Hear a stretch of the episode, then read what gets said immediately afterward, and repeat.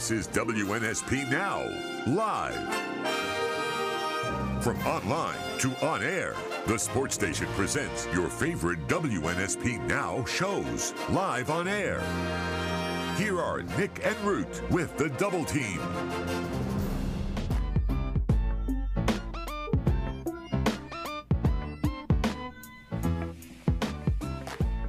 For the first time, the Double Team podcast is now the Double Team Live on WNSP. Myself, Stephen Root.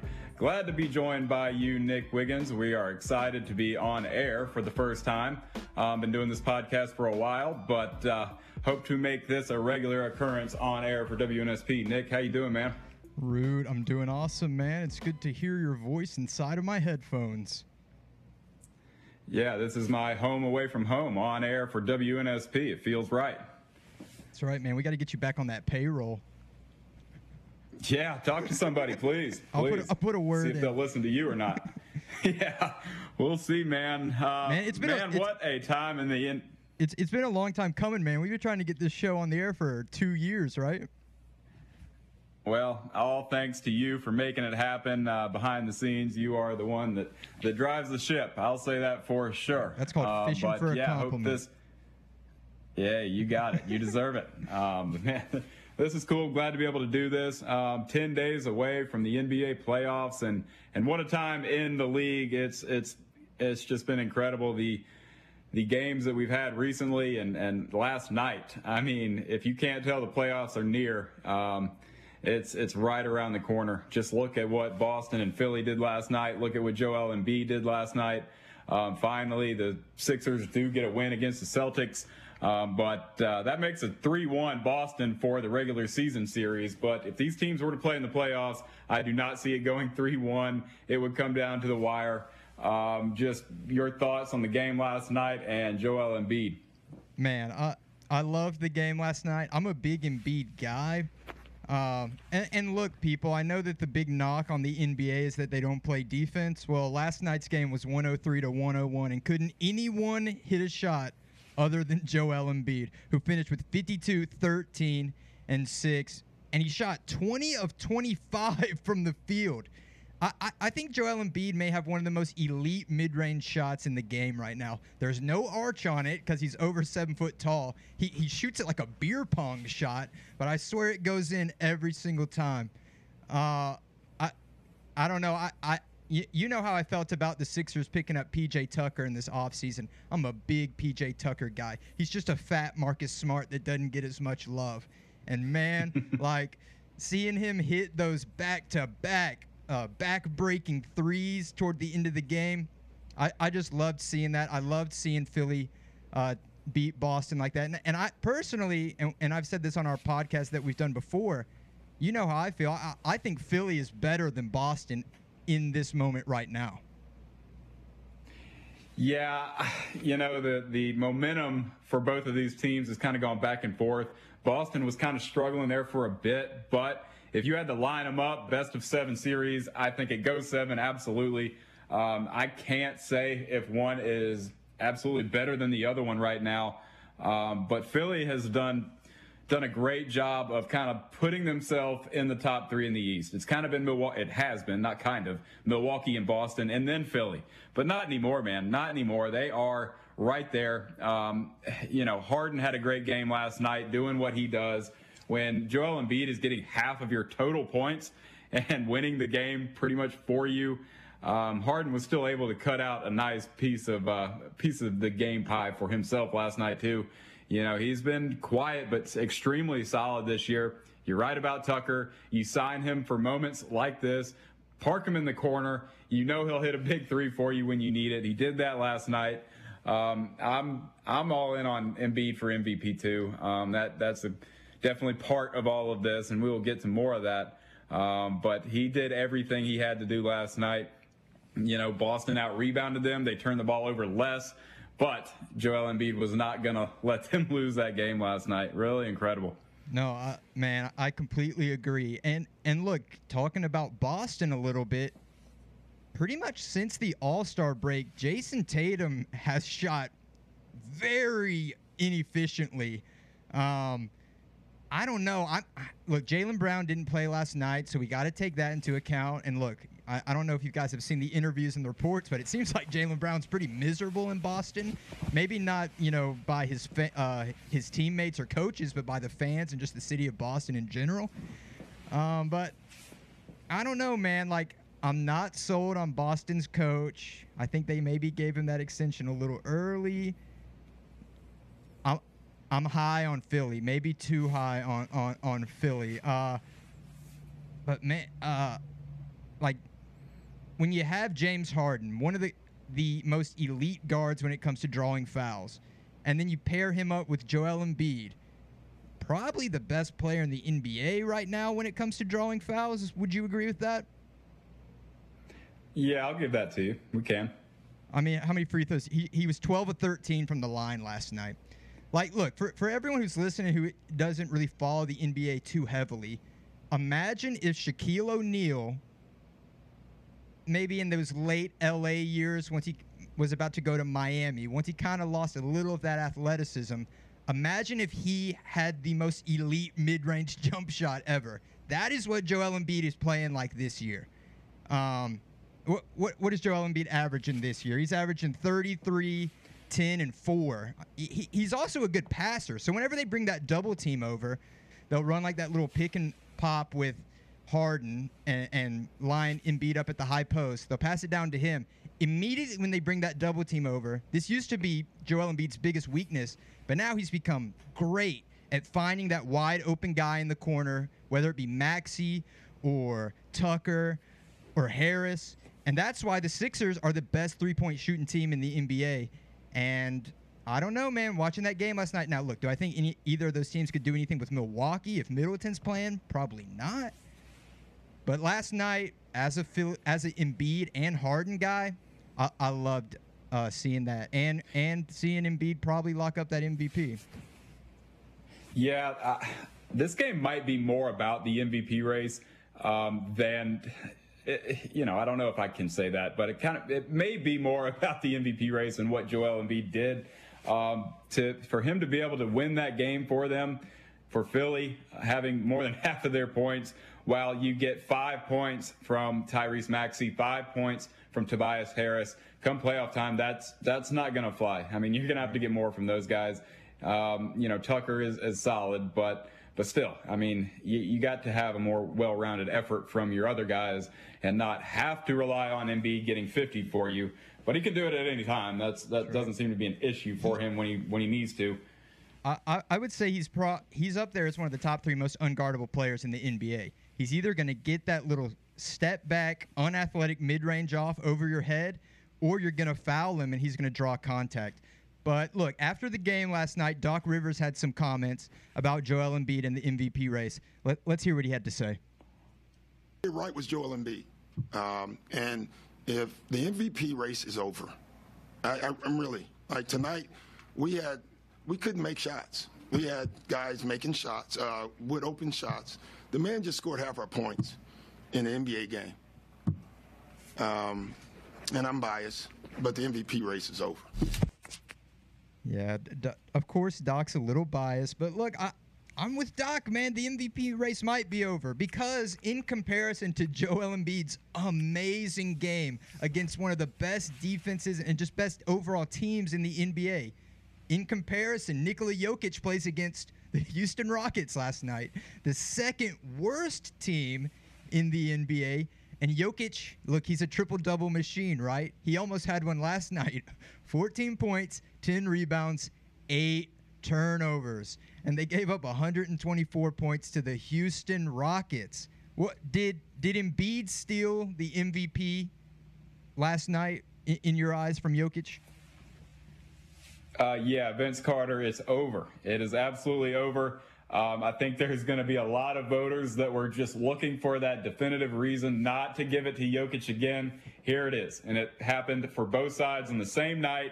One incredible performance and one totally just lame performance by Jokic last night. And, you know, you can't come up short like that against the Rockets this late in the season when you're trying to be tuned up for the playoffs. This kind of just makes you think that they're not built for the playoff moment. And when you come in and stumble against the Rockets that poorly, it just doesn't look good. I don't buy into them being a true favorite to win the West, to be in the Western Conference Finals. I think they're just kind of a regular season team that might be playoff frauds. I might just have to believe that at this point, but yeah, it's totally over with. Now I've been on the Joel Embiid side for a while now. I'm kind of glad it might be. Now, what about Giannis? Everyone's been saying it's Jokic Embiid, but I mean, Giannis is the anchor of that Bucks team. Joel Embiid has the benefit of playing with one of the best guards and the top assist getter in James Harden. Giannis hasn't really had Chris Middleton all year. Yeah, he's got Drew Holiday, but, I mean, Drew Holiday, he's a defender. Yes, he had a game where he got 50. He can get his shot off, but he's no James Harden. So is it Embiid? Are we forgetting Giannis? Has Giannis jumped over Jokic? What are you thinking? Well, I mean, if you listen to the Double Team podcast, we do not forget about Giannis. I mean, this is a three-way conversation. Of course, the best player on the best team. That's kind of been what a thought that I've had, in the past is, Giannis is the best player in the league, in my opinion, on the best team. Give him the MVP. But it just seems that enough momentum has gone Embiid's way, and to have a performance like last night for Embiid, that I think that's enough to do it. A lot of people regret him not winning last year. Yeah. A lot of people think he should have won last year. This isn't an award for this year and last year, but still, I think a lot of people think he deserved one last year. And to have a performance coming down the stretch, people point to that game between Denver and Philly where Embiid didn't play, and that hurt him a little bit. But now you kind of let people forget about that with your performance last night. And maybe it's just more about Jokic losing it at this point. He's been doing normal Jokic things and been solid, but when it's the Rockets and you lay an egg like that, maybe it's on you that you lost it. Yeah, man. Hey, look, I'm a Jokic defender. I think he's the best passer of all time, but I think he just got passed up by Embiid in one night, and I'm with you, man. I think Embiid locked it up. I wanted him on it last year. We're giving it to him this year. He's playing just as well, if not even a little more efficient. So, yeah, that's right. It's over. So we'll go on to the next segment. This is the Double Team Live on WNSP with Nick Wiggins and Stephen Root. Y'all stick around.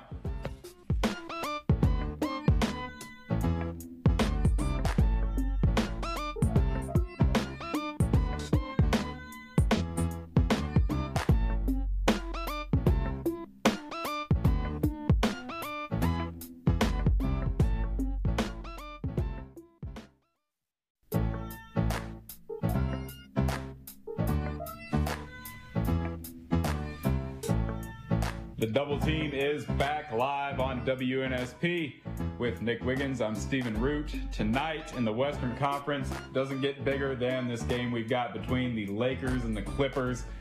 They're right there, man, and all eyes are on whether or not LeBron and Anthony Davis will play.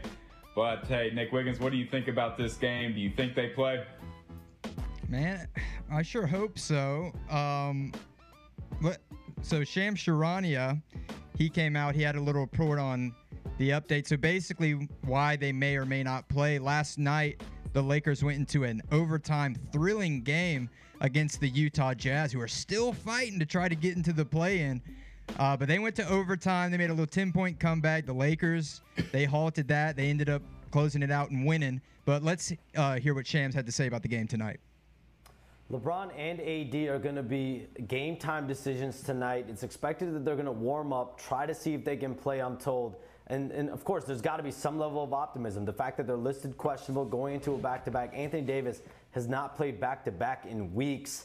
And this is the last back-to-back for the Lakers in the regular season. All these games are big. Both the Lakers, Clippers are entering tonight 41-38. They both have a chance to get even further clinched into the playoffs outright. And that's what the Lakers are going for. They're not going for just a play-in anymore. And that's the position that they found themselves. They're 7-1 in their last 8 games. LeBron's looking healthy. AD's looking healthy. D'Angelo Russell, Mo Bamba also listed probable tonight. the hope is that both of them can play as well. And last night they had to get into overtime to beat Utah. That's for sure not what they expected. They should have won the game in regulation.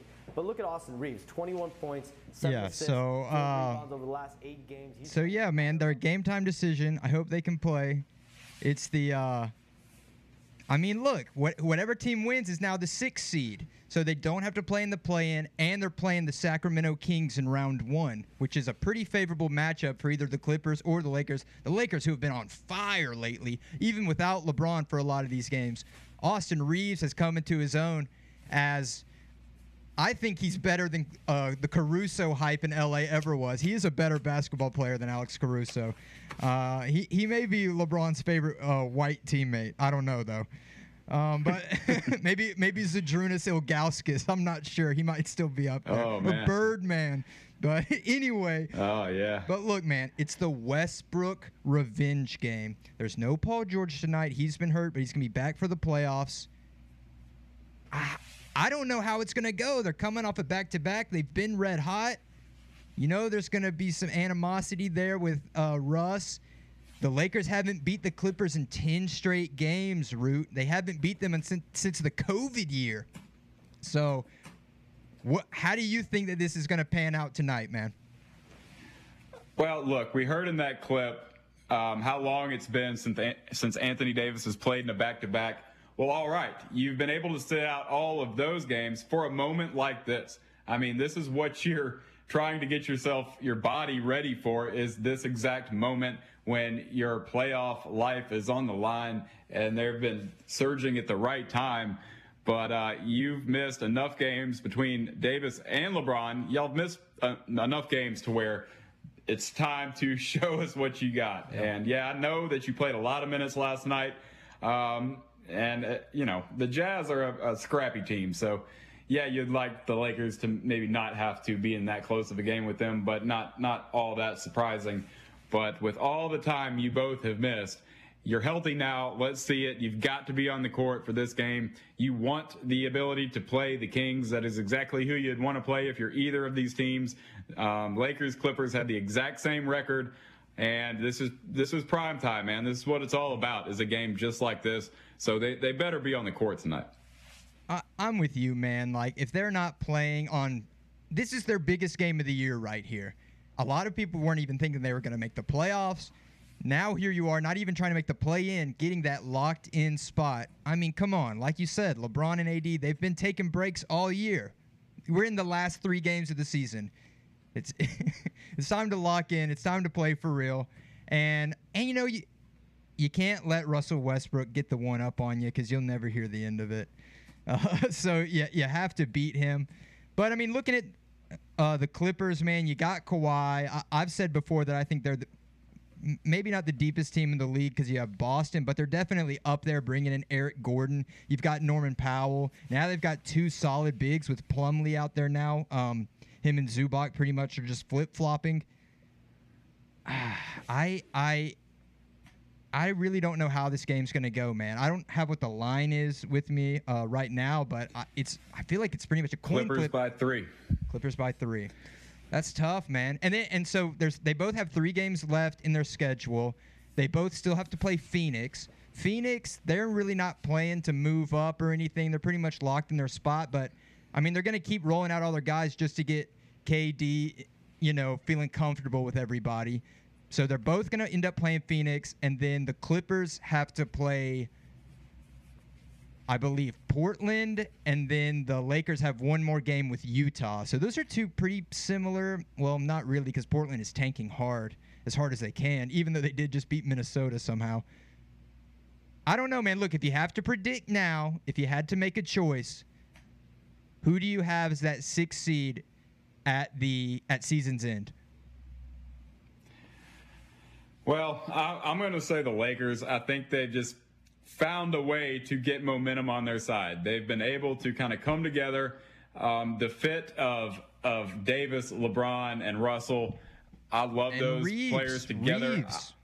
Well, yeah, for sure. Let's not forget. But yeah, but when you go out and then shake up your team like they did and just change the look of it, was kind of centered around the Russell trade and Reeves has been incredible. I mean, they're not where they are without him just being on fire. Incredible that he's been. But I'm just going to say they've got more momentum right now. And LeBron giving you 37 last night, that is kind of, I mean, Davis has been doing this, putting up the big numbers like that. But for LeBron to come out, still be able to put up 37, there's no doubt that he's still capable of doing that. This game, having to pick it is highly difficult. I think that obviously if you want to pick it with all the players on the court and available, but I still think the Lakers are the ones that are going to be happy to play the Kings. Yeah, man. It's going to be interesting. I'm excited to see how this season wraps up. The games are going to be so intense. Looking around the rest of the league at some of these potential playoff and play-in scenarios, the Nets and the Heat, the Heat are one game back from the Nets.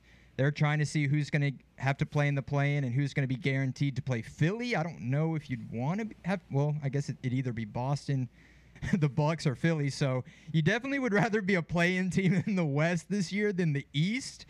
The Atlanta Hawks, they're pretty much locked in at 8. I think there's like a less than a 1% chance that they could jump up to 6. The Chicago Bulls, they've been on a tear pretty much since getting Patrick Beverly out there. They've locked up that 10 spot. And then over there in the West, that's, I feel like, where all the storylines are interesting. The Jazz still have a chance to get in there. Right now, OKC's there at 10. And right there at 11, man, and they're considering locking everyone down and punting the rest of the year, is the Dallas Mavericks with Luka and Kyrie.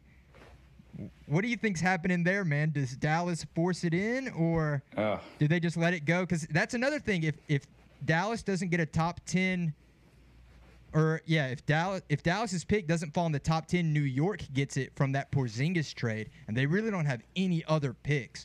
So I can see maybe why they would go ahead and just say, you know what, let's just hope we get a good pick. What are you thinking there with Dallas, man? Well, if you listen to the previous episode of the Double Team, was a lot about Dallas being the most disappointing team in the league this year. That they are 100%. Look, when it's the Oklahoma City Thunder who's right above you, that's who you're hoping you're a little better than. I mean, you really would have to think that the Mavericks are better than the Thunder, but they have not played like it. So I just feel like that it's over for Dallas. I think they go into the offseason, tail between their legs, get rid of Jason Kidd, and then what? Does Kyrie walk on you? I mean, it's just a total mess they've put themselves in. But I'm out totally on Dallas. They have been highly, highly disappointing. And Luka's putting out negative comments. There's, more comments about Jalen Brunson and the wish that he was still around, maybe. Right. So I'm out. I mean, give it to a team like the Thunder. They play hard. They're super young. So let them have a shot at somebody. Yeah, man. Well, Root, man, this has been fun, man. I love talking to you about hoops. Me and you, we both love the NBA. It's our favorite sport. And look, guys, the games, they're getting good. This is what we want. Look, you can say that the first 75 games were all bullcrap and they were just basically playing like a rec league. But, man, now we are getting into it. And, look, if you want to hear some more in-depth and longer-formed and unfiltered versions of some NBA talk, then you can check out the Double Team podcast. We drop that every Thursday. New episode will come out tomorrow. That's on WNSP Now, wherever you get your podcasts. And look, Root, the next time we'll be talking live on air in 3 weeks, we're going to be in the middle, the thick of the playoffs, man. I'm so excited. Yeah, good job by you for getting us on air back in Mobile on WNSP. I'm excited to be able to do this with you. Fear not, we're going to do another episode podcast only tomorrow. Be sure to check that out. Been a pleasure being back. A lot going on. It is playoff time, and we'll be back in a few weeks back here on WNSP. For Nick Wiggins, I'm Stephen Root. See ya.